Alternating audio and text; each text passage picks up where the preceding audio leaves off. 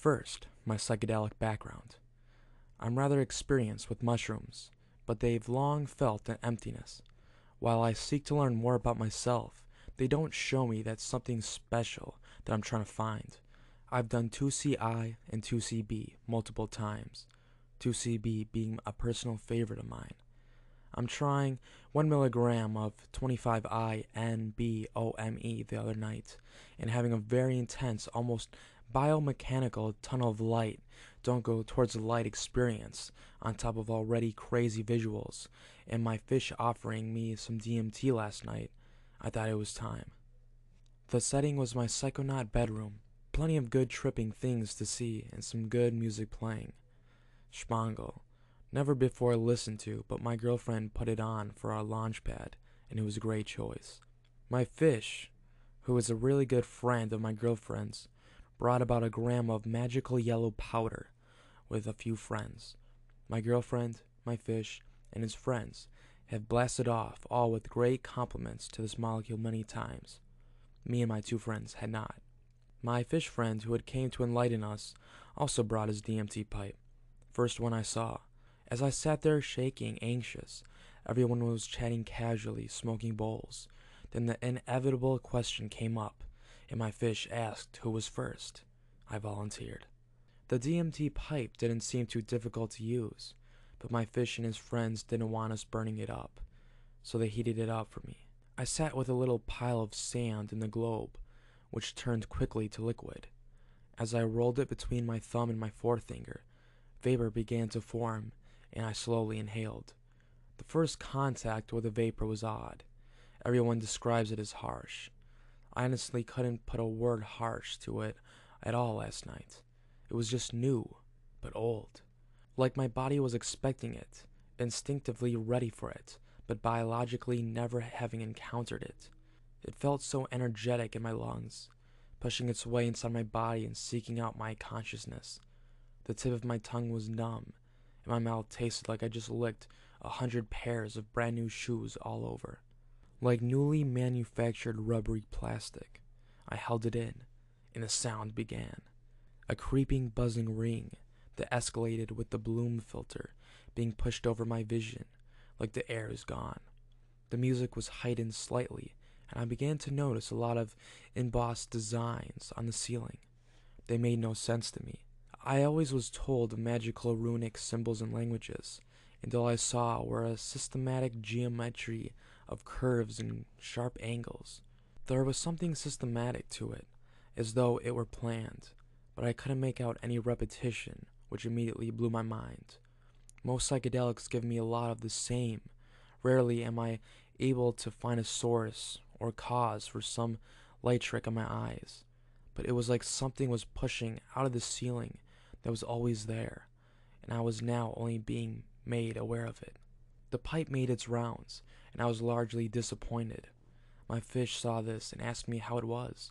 After relating the odd feels, especially the intense body feels for it being my first time ever ingesting it, he knew I wanted more, and we talked about a breakthrough dose.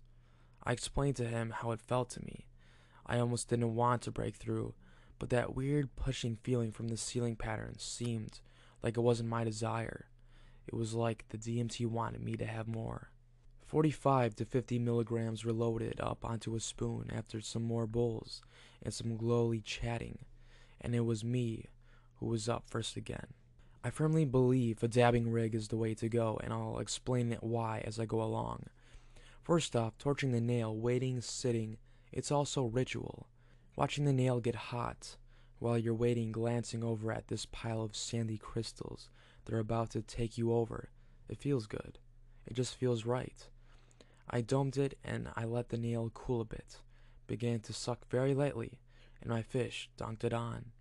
It all turned to vapor instantly, with one little bead taking 0.5 seconds to disappear. These 4 seconds between the DMT hitting the nail and the DMT entering my lungs were my favorite. I watched it milk into the tube, grabbing for my lips and pulling its way into my throat. This is how I felt about it every time. It's not like other smoke or vapor. It feels like it's trying to get inside of you. Immediately I knew I had done something right. The body load creeped in as I passed off the rig and laid back on my bed, eyes closed, with my arm across my forehead. I never understood what some accounts meant by the feeling of a membrane being torn, but it felt and sounded like I could hear the fused shut eyelid of my third eye being ripped open. My eyes fluttered closed, and the geometric patterns came on extremely fast. It was startling, for every dose I took, how drab the colors seemed. They seemed sterile, not quite black and white, but very unsaturated, and shifted towards the Kelly green color. All these morphing shapes were pushing towards my third eye, that other vision, the distinct separate feeling of being in two bodies at once, and shifting towards one you've never known exists, was what really got to me all night, getting right in my face. It took me a moment, but I realized that these weren't separate things. They were all coming from the same wire frame mass in front of me, and when I noticed that, they stopped coming at my face and started pushing past my peripherals as I got pulled into the mass and shot straight up. I later find that the intro to Divine Moments of Truth by Spangle had just shuffled on just as I lay down and went, and while I don't exactly remember the time frame, the music was enchanting and scary. It felt very right. I could feel my body still and my breathing, although my breathing felt like it was happening very separate from me, like across the room. It all felt normal, although my heart was going a little quick. I could feel my arm lying on my forehead, pushing down on it. It was dead weight. All these visuals expanded and expanded as I zoomed through them until I finally breathed out, which was an odd moment I had sat on for a split second. I totally forgot I was still holding my breath, and suddenly I got the sensation that I had opened my eyes, but I didn't see the ceiling of my bedroom. The startling visuals were still there, and I was in an odd bubble with shifting walls and ceilings, I suppose because of my position when I crossed over, but I couldn't look anywhere but the ceiling of this space. It was lit but a very sterile light, like a hospital light. It felt like I was covered in a fluid that was very warm, and then I could breathe. The walls were very amorphous and fluid, coated with geometric patterns, and this was one of the most startling moments of my trips. The ceilings kept protruding tentacle appendages that came out and pushed me back onto this table whenever I tried to look around, and I could feel them, more than I can feel myself poke my arm right now, 100% lucid. And the presence was so heavy. At the bottom and top of my vision, I kept catching movement that I was sure wasn't visuals. I kept seeming to catch glowing outlines of humanoid sets of heads and shoulders, but I never once caught a clear glimpse of some kind of entity. But I knew they were there. It was like I had just been dropped into a hospital emergency room, and nothing was wrong with me. Everyone there was frantically following sets of protocol. I felt so sorry that I had caused them this trouble. They just kept saying, "Here, just look up and watch. We only have so much time left with you." And I stopped trying to look around away from the ceiling, and the visual stopped touching me and started just exploding and imploding violently. They spoke to me again and said, "Now just look at what we can do. You've made it, and this is a victory. That we need you to come back because this time isn't enough." The visuals intensified once again, and above me towards the ceiling I began to see entire humanoid outline glows, like the heads I saw earlier. But then I closed my third eye and opened it, and I was brought back to earth. I closed my eyes and tried to reopen that third eye, but I couldn't tell if I was visualizing what I just saw or if I was really seeing that place. At this point, my third eye was closed, and the open-eyed visual symbols remained. I couldn't speak to my friends, my girlfriend, my fish for nearly 10 minutes. All I could do was smile. Even this morning, it's all I can do. I can't help but ask myself, did I imagine it, or was I there? For this reason, I will be going back. I don't see myself learning more by doing it constantly, but this molecule seems to be something to revisit. It wants me to come back, and with the warmth and love it showed me, I can't deny it, that simple request. I won't detail my other attempts. While I got something from them, and the visuals were certainly amazing, I didn't get back there.